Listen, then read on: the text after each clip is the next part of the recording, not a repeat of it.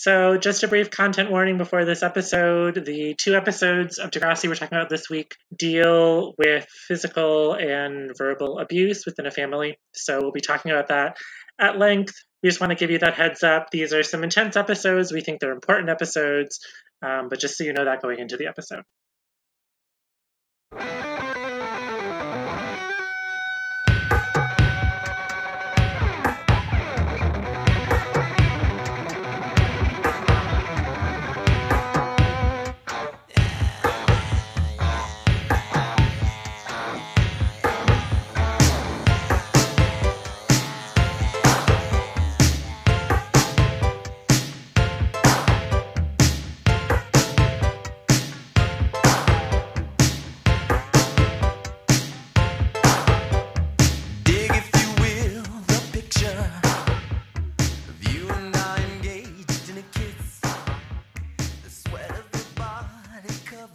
It's gonna be real good. Hi, y'all. Welcome to That Bleeping Podcast, a podcast wherein four academics who love television recap, analyze, and love and hate on all things popular culture. Right now, we're working our way through Degrassi The Next Generation, taking them two episodes at a time. Today, we are starting season two. So, season two, episodes one and two are parts one and two of basically the same long episode. But before we start, two things. Spoiler alert there are going to be full recaps of both episodes and sailor alert we will swear so hide your baby's ears. I'm tiffany salter. I'm a professor of asian american and pacific islander literature and i also teach nerdy things like pulp magazines and cartoons and genre fiction. I'm Jacinta. I'm a PhD candidate in English, but I primarily study television, film, and pop culture. In my spare time, lament about the state of the world. Yeah. Um, fuck Donald Yeah. Trump. Um, I'm Sonnet Gabbard. I teach at Ohio State University in the Women's Studies Department. I am a political economist by training, so I do stuff on like international um, development and things like that. Uh, but I'm a huge pop culture fan, and I get to dabble a little bit in teaching pop culture and film studies. Um, but I'm a huge Degrassi fan as well, so that's my role on this is to bring the stand. Although I doubt, I doubt that I'm alone in that on this podcast. Okay. Also, I'm going to say it again. Fuck Donald Trump. All right.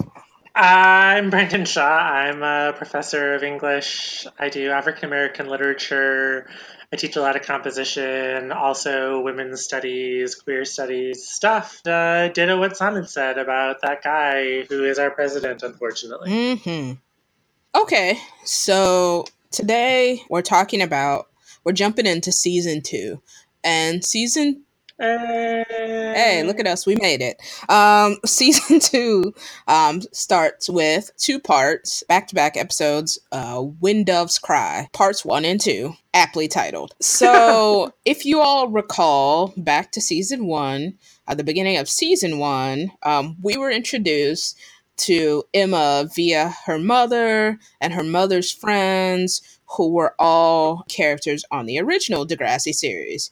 Now, besides her, Emma's mother, Spike, uh, most of those characters are not present for the rest of season one. But in season two, we start to come back to some of those people, starting with Joey. If you remember Joey from those early season one episodes, he's the one who uh, he is the used car salesman who's a widow and he's raising his daughter. And he previously had a relationship with Caitlin, etc., etc. Okay? So we see Joey here in these episodes, and his daughter Angela is being Emma is her babysitter. So we see Emma playing with Angela in the park, and we see somebody taking pictures of them. It turns out the person taking pictures of them is Craig. Um, and Craig, for a while, the episode doesn't reveal who Craig is, except that he is a new student at Degrassi who lives with his father. But eventually, when Craig goes to see Angela, uh, she points out that Craig is her brother. So Craig and Angela are half siblings. And so Craig's uh, watching Angela from the periphery it becomes clear pretty quickly that Craig and his father don't have a great relationship. His father's pretty controlling, and he definitely does not want Craig spending any time with Joey and Angela. Joey is more receptive initially to them spending time together, but when he tries to talk to Craig's dad about it, he gets shut down. Craig's dad is just very much like they don't need to interact. Craig though gets invited b- by Emma to to a party at Emma's house. He he ends up talking to Joey and Joey points out that Craig's father does not want them to see each other. Craig leaves, goes home to his father, uh, who, again, as I said, has been very controlling. Uh, Craig is a photographer and he has a dark room in the house. And he ends up finding out when he goes home and he goes down to his dark room, he sees it's been destroyed. Earlier in the episode, they had shown that Craig had pictures of Joey and Angela that he had added himself to in a little book, something like The Perfect Family, I think is what it said on there. And so his And that's not at all creepy or anything like that. But anyway. at any rate, his father had found the book, destroyed uh, the dark room, and then as the episode, the first part one comes to a close, his father um, beats him and yells at him in the in the dark room. When the second part starts, we see Craig looking in the mirror with all these bruises that he has on his body. You know, he goes to school and does what he's supposed to do. And his father gives him this big stack of money to buy a new camera because he's broke. Like Craig's camera's gotten broken in this process. And so he's basically trying to, I don't know, buy his forgiveness or what have you. At school, Craig's sort of made friends with Sean and he's he's having a hard time obviously but he's hanging out since he's not supposed to be seeing Angela, Craig and Emma sort of try to buck the system a little bit. Um, so she's babysitting Angela, and Craig is hanging out with them. Emma needs to go home and do some work, but Angela wants to go play in the park. So Craig and Angela convince Emma to go study and they'll go hang out in the park for a while. But what ends up happening is Craig, you know, Craig's very upset about everything and he has this big stack of money so he contemplates running away with Angela and tells them that they're going to go on a trip to British Columbia. It's at this point that Joey shows up having gone to Emma's not have found that his daughter is not there and wants to go and find her. At first, you know, things things are okay, but then Angela, Angela's like, you know, a child. So of course she's she's like, we were gonna go on a trip to British Columbia, which makes Joey upset because he's like, Oh, you were going to kidnap my child. Not great, not great at all. And so he ends up telling Craig to stay away from them. Craig goes home. At first, things are fine with his father, but then his father gets a call from Joey. And meanwhile, Joey does not know that Craig is being abused. He knows that Craig's father is ridiculous, but he doesn't know that he's abusive. So he calls Craig's father and I guess to tell him about what was going on. It's at this point that Craig realizes he has to get out. So he goes upstairs, calls Sean, asks to hang out or whatnot, packs up his stuff. He's locked the door to his bedroom, which leads to his father like bashing in the door with a golf club. Craig goes out the window, meets up with Sean, and they're hanging out by some train tracks, as one does. I'm talking, and Sean is trying to figure out if, because of some things that Craig has said, if Craig's being abused. In the midst of their conversation, a train comes, and Craig decides to play chicken with the train, and Sean ends up pushing him out of the way, but Craig runs off. Uh, so Sean gets with Emma. If you recall, they are not together at this point, um, having broken up in at the end of season one but him and Emma get together, go to Joey's, and they ask for Joey's help. And at first, Joey's sort of resistant. Sean and Emma tell him that Craig's being abused, and he doesn't is is very cautious at first. But when Angela tells him that she saw bruises on Craig, then he gets involved. So Sean and Joey go look for Craig. They ultimately find him in the cemetery where his mother is buried, and he and Joey have a conversation where Joey asks him if he's being abused, and Craig confirms that he is. And so the the resolution is ultimately that of that plot line is that um, Craig is going to go and stay with Joey now. Joey takes him to his fa- to Craig's father's house. Craig goes in try to get his things. His father tries to persuade him to stay, but won't really cop to what he's done. And ultimately, Craig gets his things and leaves with Joey that's like the main plot of these two episodes and then there's a bunch of smaller things that happen throughout the two episodes but the main sort of b plot is paige new year new look new page um, has gotten a haircut that she does not like and she wants to get a new one but it costs like 60 80 dollars? Some some sum of money that her parents will not give her the rest for unless she cleans out the garage which naturally paige does not want to do. Child labor. right. Meanwhile jt has decided that he needs a challenge as far as his dating life goes um, despite toby's computer system telling him that he would be a better match for terry which again Terry deserves better, but I digress. Um, Rude to Terry. So rude. JT decides to pursue Paige, right? So he tries to ask her out or whatever and gets shot down naturally. But then Hazel and Spinner, being the instigators that they are, tell Paige that they will give her the rest of the money she needs if she goes on a fake date with JT. Okay. So she agrees with some stipulations. Of course, JT doesn't know anything about this bet. So they go on their little date to the mall movie theater combo that we saw, presumably the same one we saw Sean and Emma in the first season. End up actually having a good time. Paige is amused by JT in a more sedated form. Um, and, you know, everything's going reasonably well until Hazel and Spinner show up and they're all, oh, look, this is nice. Well, you earned your money. Here you go. And then JT realizes that it was just a bet. And so later on, we see them at school, and Paige, I know, feeling mildly guilty, goes up to him and is like, Oh, you know, blah, blah, blah. It was a bet, but you're actually not terrible to hang out with, etc., etc. And JT is like very pleased by this I don't know, mild appreciation.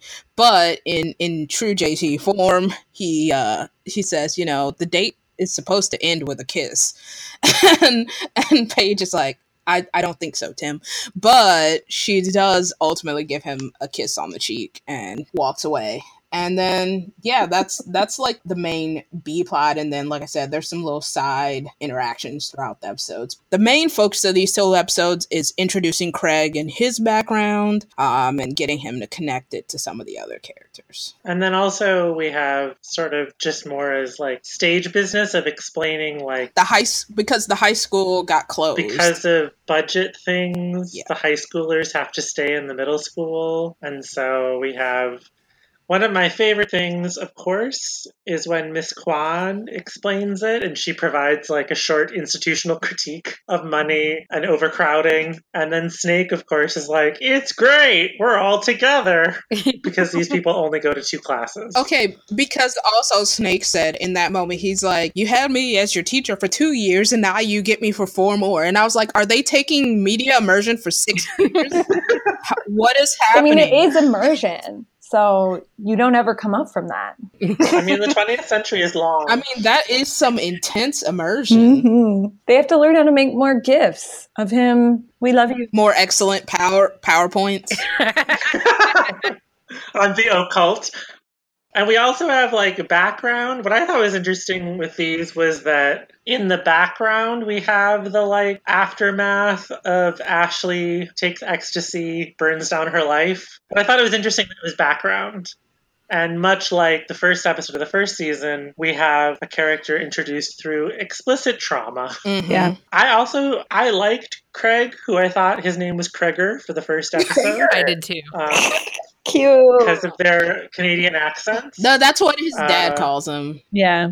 Oh, okay. Okay, yeah, That's I what was so confused. I thought it was interesting to have us slowly figure out who he was, but it does mean that there is some definite times when he seems creepy. Mm-hmm, mm-hmm. Yeah, I I was like, who is this creep that is creeping on Emma? Because I mean, I don't remember if we met Angie in the the two pilot episodes of she season was- one. she was there Um, briefly. We did. She was she was in when they went to Joey's car lot, but she was only briefly there. Yeah, it, it rang a bell, but like only well after I was thinking about the episode. Immediately, we don't know who Angie is. We only, the only person that we recognize in this whole shot is Emma, and there is someone taking a picture of her, and she has no idea that they are taking a picture of her. So, so I think that he is set up to be creepy. I mean, like that we're initially supposed to think that he's creepy, but to come to understand that like this is what his he has to resort to because like the other options aren't available to him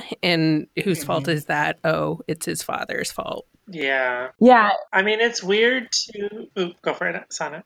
Oh, I was just going to say that I really, I- so I'm very excited about the introduction of Craig because we'll see this over time. The writers do such interesting things with Craig and creep factor, not creep factor, but also like creativity and his energy and all of that. I mean, being high energy. So I like that we get just a glimpse of sort of what's to come with Craig, especially when he's standing in front of the train. That to me seems like a very almost like a manic episode. And so I'm excited that Craig's here and we get to learn more about Craig. But I do think it's an interesting parallel to the first, to the series opener, like you guys said, with it being like, is this creepy? Is this pedophilic? Is it stalkery? Like, what's going on? But yeah, I'm excited about Craig. The actor Jake Epstein, I actually had a crush on for a long time. So I'm also excited to, you know, relive that, even though that's kind of weird being a grown up now. But yeah, it'll be, it'll be fun to see, see where this goes. Yeah, and I think I like I had said before in one of our earlier episodes that I started watching Degrassi in its third season, I think, and then went back and watched the older episodes. So like I saw my first introduction to Craig was post this. So like when I watched it, I already knew who Craig was going to be before I saw him in this particular introduction. But like watching it now, I was like, oh, if people didn't know who Craig was going to be, this would might actually be weird. Yeah, it was it was pretty weird, but it, it it quickly became it quickly became clear that these were the options that were allowed him based on like once once we find out that once Angie says that that Craig's her brother, you're like, okay, something else is going on here. And so I think that the writing was really smart in that way. This these episodes, I know that you warned us. I had forgotten that warning. Uh, These episodes kind of wrecked me and and so kind of like going through the journey with Craig at first like I don't know who this person is and then realizing like what kind of uh, I mean, because at first you think, okay, well, maybe his dad's just emotionally abusive because the first interaction that they have, it's, you know, he's like, you're late. And I forget exactly what dialogue was, but I wrote down in my Mhm. notes that his dad is angry and emo- emotionally abusive. The couple of things about like, why would your mom leave someone who's a surgeon for someone who's a used car salesman and and all of this like i think does a lot of work to sort of like shortcut the backstory um, does really kind of smart i guess like exposition work in very compact compressed way. I, I don't know. I, like i think that there was a lot of sort of like work that the writing was doing that was effective and Mhm. And it also does a good job, that exposition in particular does a good job contextualizing Joey's age in relation to the kids because it shows that Craig's mom can, is probably old or was probably older than Joey because as we all remember, the only person of Joey's class that has a Degrassi Next Generation child is Spike because she had a teenage pregnancy. So it also kind of situates Joey in a way that's not that doesn't rely on the same narrative of Spike and Emma. I have sort of a, I guess, meta narrative question, a point of clarification, because I think that when we recorded our first episode, which was about um, the two part pilot, somebody had said that like initially it was aired at the end of the season one in Canada. Does that sound right? Because I think that like someone, I can't remember if Sonnet or Jacinta, one of you said that like the those two episodes they were recorded as a pilot, but in one in either the U.S. or Canada they were aired at the end of the season. Uh, that wasn't me. I may have read that on the wiki page. I don't remember though. It shouldn't be that long ago, but I can't remember. if that's true, I think that it's interesting with Joey's character development because because he's introduced in this pilots and then we don't see him the rest of season 1 and now he's here. I wasn't watching the first season when it originally aired, but I don't think as far as like re-airings it aired that like out of order, but I don't know for sure. Okay. we'll have to do I'll have to do some research and report back because I don't remember. Yeah, I just thought it was interesting because of Joey's appearances. Well, when he showed up, I thought he was going to be the dad of one of the Degrassi kids. I was a little confused. Um, I forgot because it had been a while since the pilot. It was an interesting episode because so much of it was not at school, also. Mhm. Right. Where and also not even really. I mean, I guess they have him connect with Emma and they have him connect with uh, Sean. Sean, Mhm. which I thought were interesting choices because they made sense to me. That obviously Emma has a protective thing for better and worse. Her her her flaw and her blessing is she tries to protect people and take care of people. Mhm. Although in this case, I felt like she was kind of also. Craig puts her in some sort of, I don't know, puts her in some somewhat impossible situations. But I really liked his connection with Sean. I thought that it was interesting because Sean can be so emotionally intelligent when it's not about his own life. Mhm. I think we've seen that in a couple different things. I mean, that was Yeah. basically the finale, right? Was like he's the one who says these old, these younger kids shouldn't take drugs, but he's also the one who's willing to do something stupid. And so I really liked that conversation with Craig Mhm. because it, and also because initially I thought Craig was just going to be another Sean, but I think even in that scene with the train and some of his other stuff, you can see kind of what Sonnet is saying is coming, which is like he he is damaged in a very different Mhm. way, and his response to damage is different. It's this sort of manic energy, whereas Sean is sort of the bruiser. Mhm. I would say Sean is also in like I think also the class thing is interesting too because Sean is coded as like almost poor. I mean, we're sort of unclear. And Joey is coded as being, I mean, he seems to live a fairly normal middle class life, but that last shot really plays up the giantness of the house and the surgeon mm-hmm. With just the two of them in And it. and also the Uh, fact that he gives Craig Craig's father gives him like an enormous wad of cash. Right. Yeah, and I think that if we think about the sort of the arc between the end of season 1 and the beginning of season 2, Sean is set up to be in the episode Under Pressure where he gets in the fight with Jimmy and knocks over Emma. At the beginning of that episode, you know, we learn about his mother being an alcoholic and possibly abusive. Um, at least, like we sort of, I guess, read between the lines um, in some ways. So, so Sean is sort of the perfect person to Mhm. to reach Craig.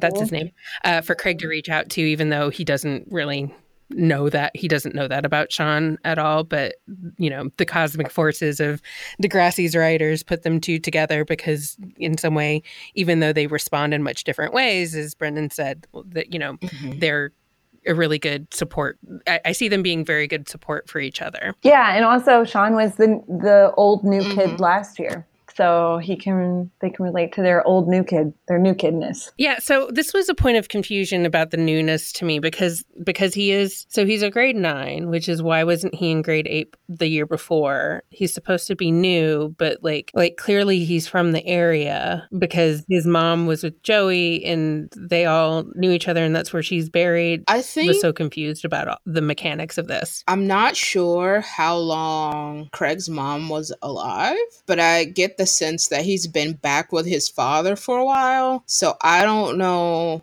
I don't know. I also don't know how many schools are nearby, but I it seems like he was in some different school system.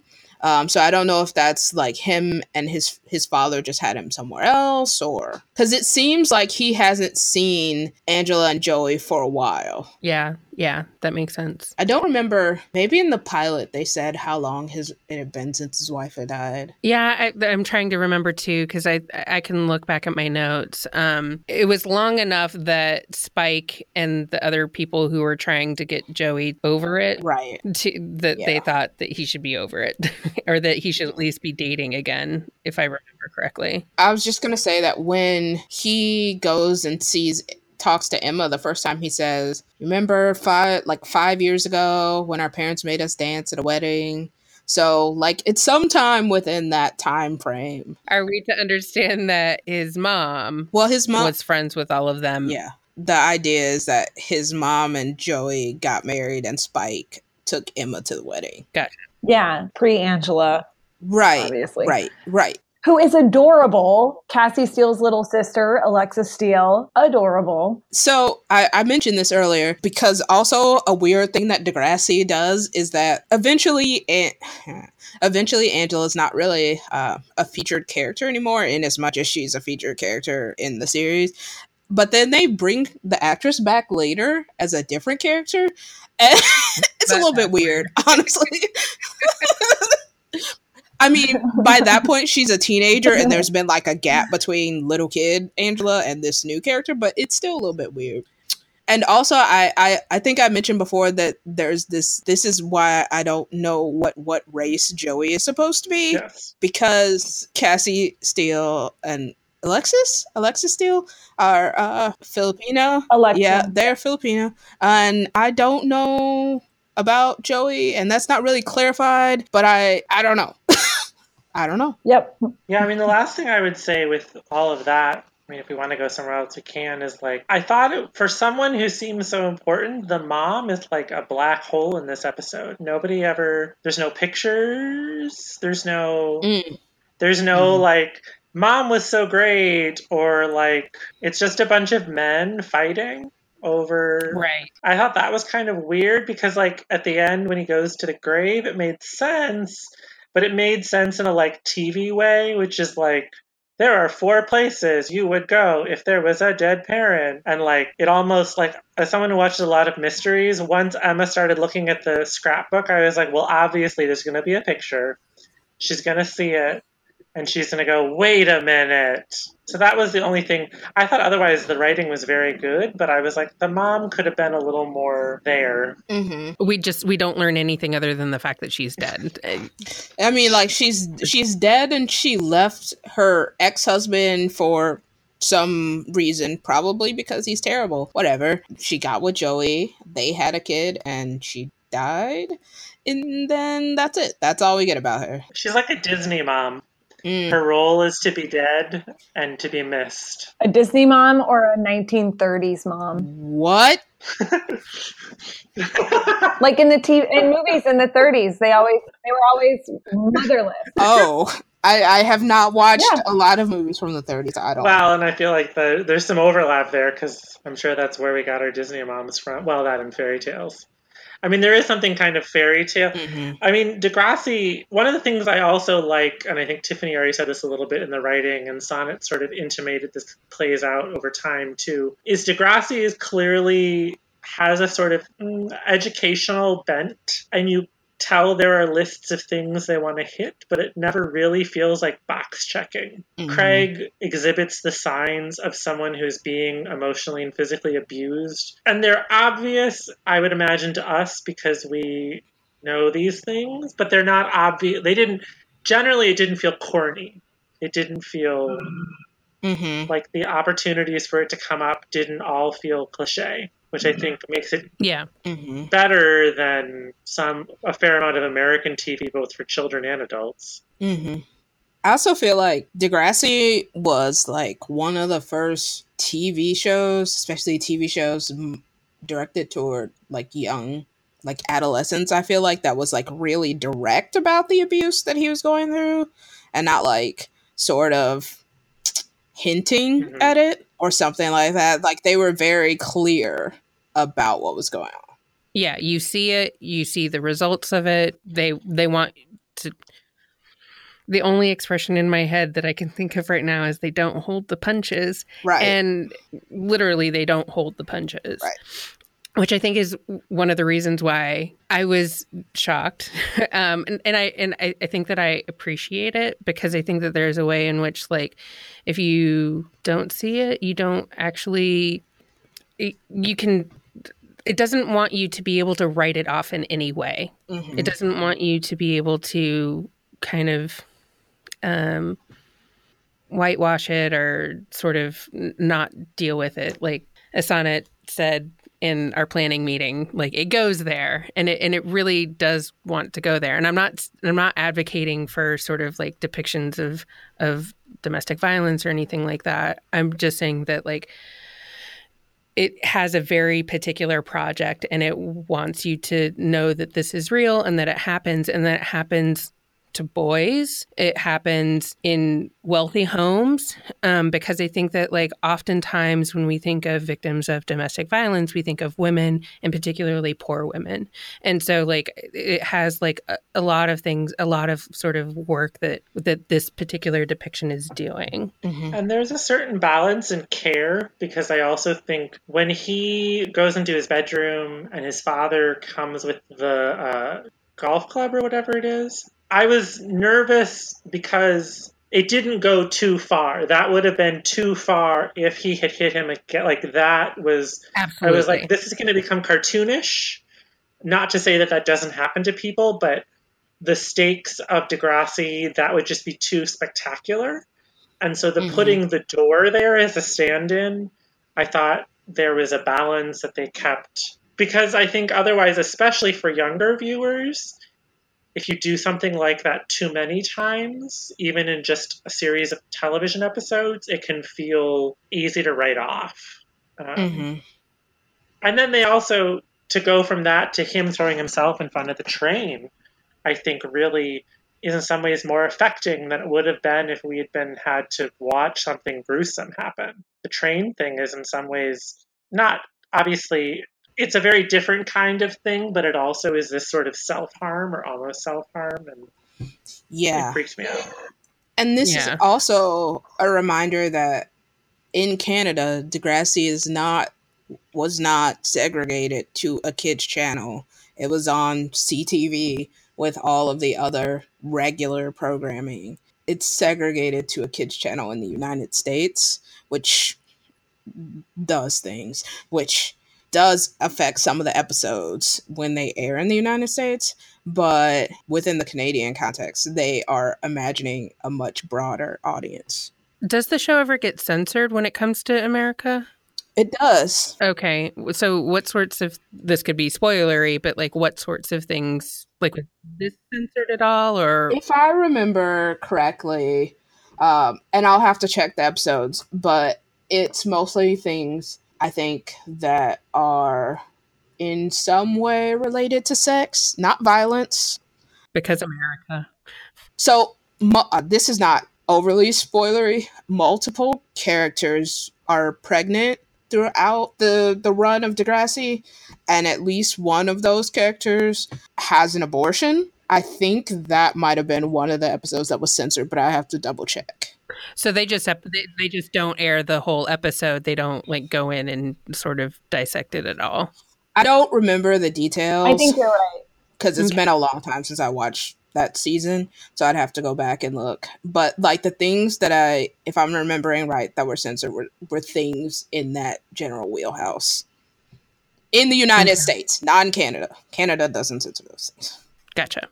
On a lighter note, but still related to Craig, one of the moments where Craig, I think it's, he says, if I were to disappear, who would care when he's doing the thing in Miss Kwan's class? One of my favorite things in this in this episode is that they're all wearing funny hats Oh yes, and they're in the gym and Miss Kwan is wearing an amazing hat and it's Right. never explained. They just cut to a shot of all of them wearing funny hats, including Miss Kwan, and then Miss Kwan sort of follows it up with like very ex- existential, hmm right? Yeah. And I wrote down Miss Kwan and the hats, and every time I saw another hat, I could put another line underneath it because it made me so excited. And then they never explained it. But it was amazing. I feel like this was maybe like drama club Yeah. or something. Like this is again, yeah, you're right. There's no explanation here. They're just like there with these partial costumes giving like introductions and that's it. Yeah, I wonder if we're going to get more on that later, but I kind of read it as, um, you know, theater or, you know, drama club or something like that. But after she says, very existential, Craig, all right, Heather Sinclair, come down. Right. And we see the like torso of someone kind of walking behind the other students. But of course, we do not see Heather Sinclair. No. But speaking of things that we do see, there's a lot of haircuts that have happened over the summer Yes, there are. or hair changes in general. So like Toby's got a haircut, Paige's got different hair, Emma's hair's changed, Spinner's hair's changed. Yeah. It's a lot of hair changes. Let's talk about Paige's hair because it is the impetus for You mean her her self-described faux mullet? Okay, well, okay, so What to which to which Terri says, "What's a mullet?" which doesn't make any sense. Because, girl, you know what a mullet is.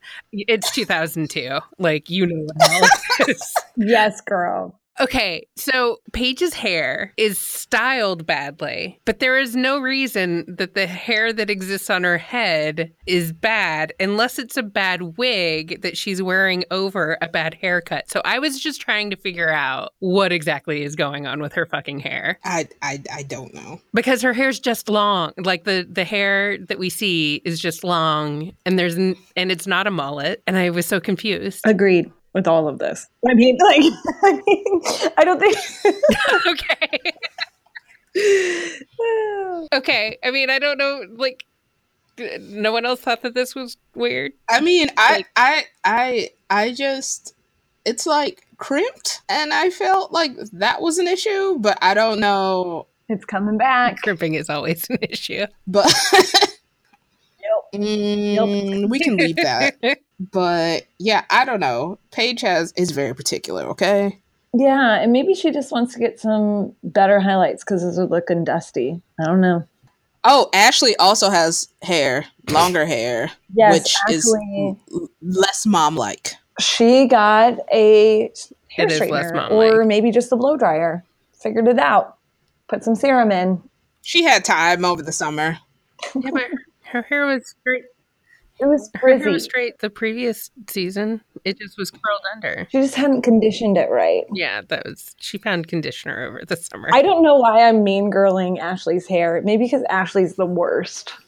Well, and Paige like refuses to talk to her at the beginning of the episode because she's still mad about the stuff that happened, I guess, at the end of season one, which doesn't make any sense because she didn't say anything about Paige. And I would think that Paige would be the person that would have been most into Ashley's meltdown. Well, she did call her a hag.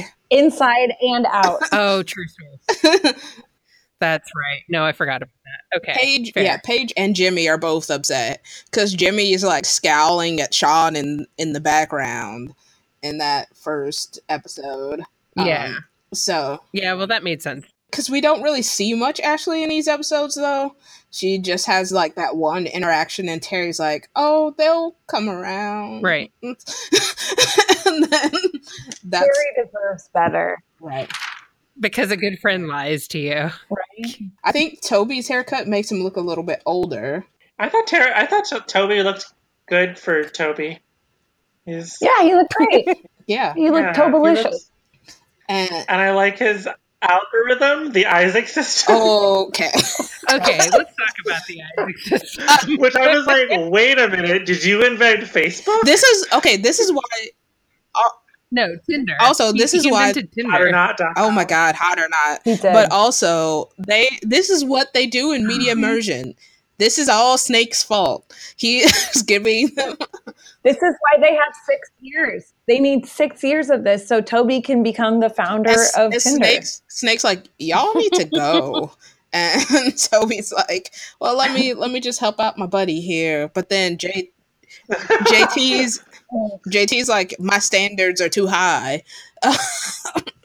and Terri deserves better. Bitch, get out. Get out. Oh my god. Plus, like, Yeah. ugh, what? She's not my type. There. Fuck you, Jade. Fuck JT. So, like, for all of this, the whole thing, and his joke was stupid. Paige did a better joke. Uh, I mean, Oh, yeah, fucking although they sure. were both kind of mean. I don't know. I mean, Yeah. Yeah. That well, was- yes. I, I actually JT. Wait, what was Paige? It was just it was a version of it that was about making fun of the cheerleaders on a, at another school. But they Hmm. don't get taken out. Like Like, the the, trash, trash gets does. taken out more than they do. Um, that's yeah. Which, let's be real, the trash gets taken out more than all of us. Hopefully, if you're not dirty. All right, all right. um, Like, you take the trash out like every other day. How many of us get well, taken out every Paige other day? um, has aspirations. Okay. yes. Uh, yes, I guess. I mean, what I was gonna say. So JT, I always go back and forth on because he's an asshole, but he to me. I just know and was even friends with so many guys in middle school who Mhm. were so much like that. And the thing I appreciated about the date was that when they were actually on it, and he was, he just reminds me of so many guys I've known my whole life who, when they're in a group or even just with that one friend, they're stunting for them. And then when they're on their own, they're more like a real Mhm. person. And like he was nervous, right. and whether or not he's an asshole, He gets her there. it made it was very very middle schooly to me and i it Mhm. reminded me of all that because I, I also kind of thought that the episode wanted us to feel a little bit bad for him No, it does. maybe not It definitely does. like especially when hazel and spinner like because hazel and spinner are sort of like the greek chorus in this episode hmm and it was The very mean Greek, the mean girls Greek chorus. yeah exactly and then when they like show up they like mess up a connection not that i think these two people should be together but they mess up a connection It's at this point that I interlude to tell you that there is, in fact, JT and Paige fan fiction. Carry on. Oh, of course there is, because of course there is. What was your what was your couple names on it? Uh, Page T. Sure, Pay T. That's it. sure, sure. And isn't Spinner like wearing sunglasses when they show up? Like, Yes. He- he's looking all Secret Service about everything. they're doing the most. And Paige is dressed like um, The Unabomber. the gay friend from the Mean Girls when he wears when the gay friend from Mean Girls Oh, comes to the assembly. He's dressed identical to her to that and the Unabomber. Um, but I mean, you got to have a couple style icons on your mood board. Okay, but, but also th- speaking about spy- style things, at some point these characters are carrying around boxing gloves at school, and I don't really know what they do at school, but we never had boxing gloves, so I was unclear as to what. Wasn't it Emma and Manny, and they each had one, and then they like Right? yes. them together? Yes. Like they high fived or something to get like. I was like, why do you And it was, why do you have boxing gloves? I don't understand what's happening. Sports. I mean, It's best friend. Their best friend boxing gloves. yeah, Uh, like two halves of Yeah. a locket or is some that shit. that exactly. You I guys don't do that you with your best friends. I would also like to Oh know more God. about like Craig's analog photoshopping because I don't take pictures, but or that kind of pictures. Like I don't have my own darkroom, so I've never, you know, added myself to a picture like that. but I was very I think you mean collaging. Do you mean collaging? no, because it was in it was the actual like picture in the water. Yeah, Oh, yeah. it's it's it's not hard. I've worked in a dark room and I've done photo editing in dark room. This is it was my favorite job that I've ever had and it is not a job that exists anymore unless you do art photo, but um but yeah, it's All right. it's possible. It can, It, it's a you dodge, you like you mask you mask part of it and you just ex- do two different exposures. The more you know. The more you know, yep. Mhm. Welcome to that bleeping podcast, the photography podcast. well, speaking of uh, analog stuff, I love the moment when his dad is trying to make nice and he puts the two VHS tapes down. Uh, yeah, I wrote that down. Chinese food and a couple of videos. Mhm. And I'm like, what videos? Like just random videos? Is that Sister Act? Like, what is it? Sure. My mom still has a VHS, tele- like a television that has a VHS Mhm. player in it. And she still raids like yard sales and stuff for, you know, like all the old VHS. I think she's got like the full John Wayne collection. Wow. also a John Wayne fan. Here for your mom's TV. Very nice. Also, like I, and this is one of those Degrassi like ellipsis moments. Uh, Sean and Emma just show up together at Joey's house after the train track scene, and I was like, did Sean call Emma? Did he show up on Emma's porch? Like they're not talking right now, so I don't. Did they run into each other in the street? like, No, he just he just called he he called her up and says, "I know you like to save people, so this isn't about me. This is about saving some other." I know you're. I know Yeah. you're a meddler. You meddle in people's lives. To be fair, she was drawn into this metal. Yeah, no, she she totally Yeah. was. Uh, Can we talk about the little uh, cookout thing? Oh, I was so confused. Even though they call it a barbecue, that is not a barbecue. That's a cookout. Well, it was it was a it was it was a birthday party, right? Like for Spike's birthday, I think. Yeah, Yeah, it was. um, Snake is there. Did we know that they were together? Yeah, no, that's my question. Are they together? What's up with that? I think this is the first episode that indicates that they are having some sort of Okay, relationship. because I was Okay. way confused because I also none of the kids. Episode three, we is a little bit. Well, it's all about this. Okay. Okay. Because I was confused. I wrote it down too. I was very confused, especially since nobody act like none of the kids acted like it was weird. Which I mean, this first of all, I've seen television sitcoms from the '90s. I know what happens when your teacher dates your parent, but also just real life, you'd be like, "What the fuck?" And Emma would definitely say something to her mom. yeah, I mean, I think again, I, I think this is one of those things where Degrassi is like fill in the blank of what happened over the summer. Wild sex parties. Summer loving had me a blast. Yeah. Snake and Spike. Bake. God, stop, stop trying to make Spake happen. It's not Oh gonna. my god, I love it. I love it. I would also like to briefly borrow Tiffany's cinematography corner.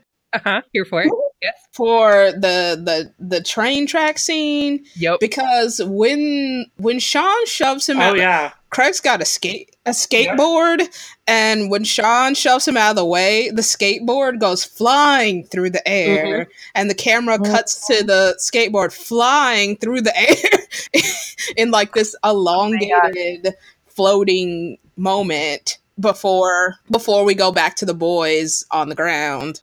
Yeah, it's very um uh 2001 Space Odyssey slash The Gods Must Be Crazy type moment where you've got something flipping over end over end. Um and I'm like, "Oh my god, they both died." I know. I thought he was dead. Oh my god. Right? Thanks Degrassi for totally God. being a jerk on that one. That would have been what they were intending to do. that would have been a real quick escalation. Oh my god, right? And season opener done. mm-hmm, mm-hmm. Next episode at a funeral. Also, Emma trying to skateboard walking with Craig. That is my favorite thing for this week was Emma's hop skateboard. It was amazing. It's very brief and beautiful. Oh, also another speaking of Craig, this episode also begins Manny's crush on Craig, Mhm. which is something that we come back to in subsequent episodes. Yeah, can we talk about that for a second? Because I think that that scene was interesting because Manny expresses her, I don't know, interest, desire, whatever. And then Emma does. And it seems like, and maybe I'm misreading it or misremembering it, but it seemed to me that Manny, when she saw that Emma also thought that he was cute, kind of def- was, it, it seemed like that there was a deferment to Emma's interest in Craig. So I was reading the situation where Manny basically expressed interest, but Emma staked claim, and Manny Oh, I read said, it differently. "Okay, I well, I also wondered when because it seemed to me like Manny was all in on Craig, and Emma was like, "He's cute," and then they like together thought he was cute because the rest of the episode doesn't seem to play out like Emma's trying to play for him. oh really?" I didn't think it would. Yeah, I think they were fan fangirling. Yeah. And in the wiki, it says that this is when they start collectively crushing on Craig. Well, I mean, I think that I honestly don't remember Emma from that particular moment, but I didn't get the particular vibe that she was interested in Craig romantically. I think he's just another cause for her. Yes, I don't disagree with that. But because of em- Emma's like patterns, that reads to me as her Mhm. showing interest in somebody. Right? Um, Yeah. I mean, to me, it read like because I had the same wonder initially if she was gonna where the episode was gonna go and if it was gonna be a situation where Emma was gonna get something Manny wanted. Right. But Mhm. after that initial moment, it just read to me as if Emma was being somewhat manipulated, it felt like, by Craig. And Craig was using the sister brother thing to put her in sort of weird situations. Because she never does the thing we've seen her do with other guys she thinks are attractive, where she, like, is assertively. I don't know. It didn't seem that way to me. Yeah, and I guess were you reading Craig's sort of taking advantage of the situation as manipulative or like this is my only chance? I guess that I was giving a lot more sort of like leeway to Craig because of because of like I mean, he's manipulating her whether or not. I mean, he is taking a chance, but he is putting another. I mean, ultimately, Emma is responsible for the kid she's babysitting, right? And clearly, for sure. Joey's response.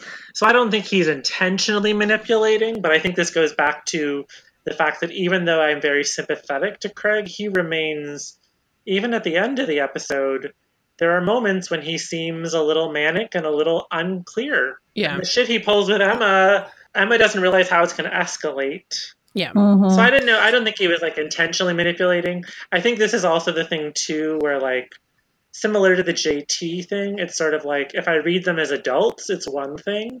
If I read them as kids who still don't quite know what they're doing, it's another. If they were adults, I think he was manipulating. As a kid, I think he sees an opportunity but ends up manipulating her. And he, but he's also trying Yeah. to make friends. Yeah. Right, but and also I also don't think at that moment he like has this plan to go to British Columbia. I so I think that like you know, he's just because first of all, Emma's the one, right, who's like, "Oh, come hang out with us while I'm babysitting." And then he's like, "Okay."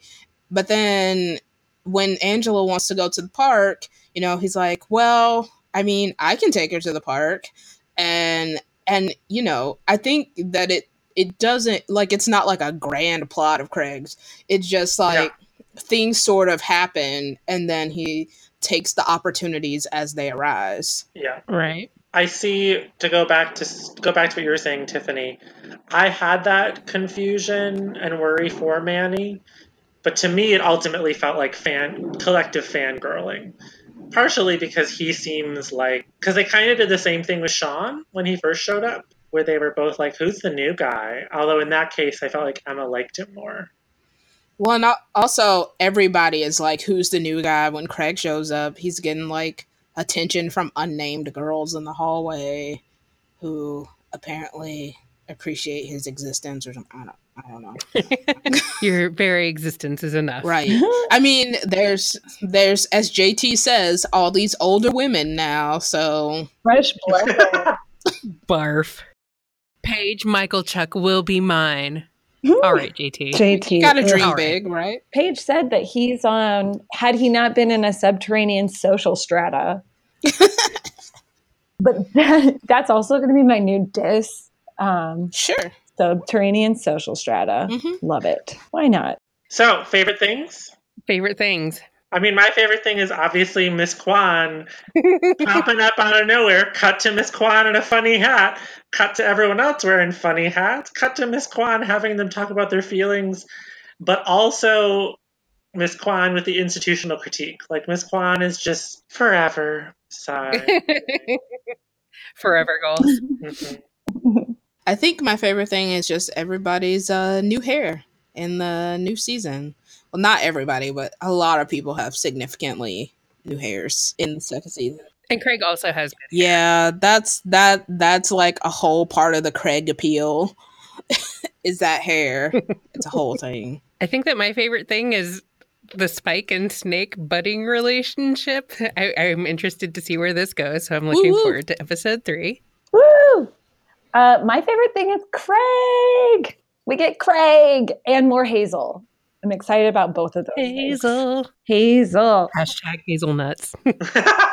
Hazelnut. Ha- hashtag hazelnuts. Yes, Hazelnuts. I'm pretty sure there's like additional new characters in the second season too. So, you know, our our Degrassi cast is expanding. Oh, I have a question about the intro.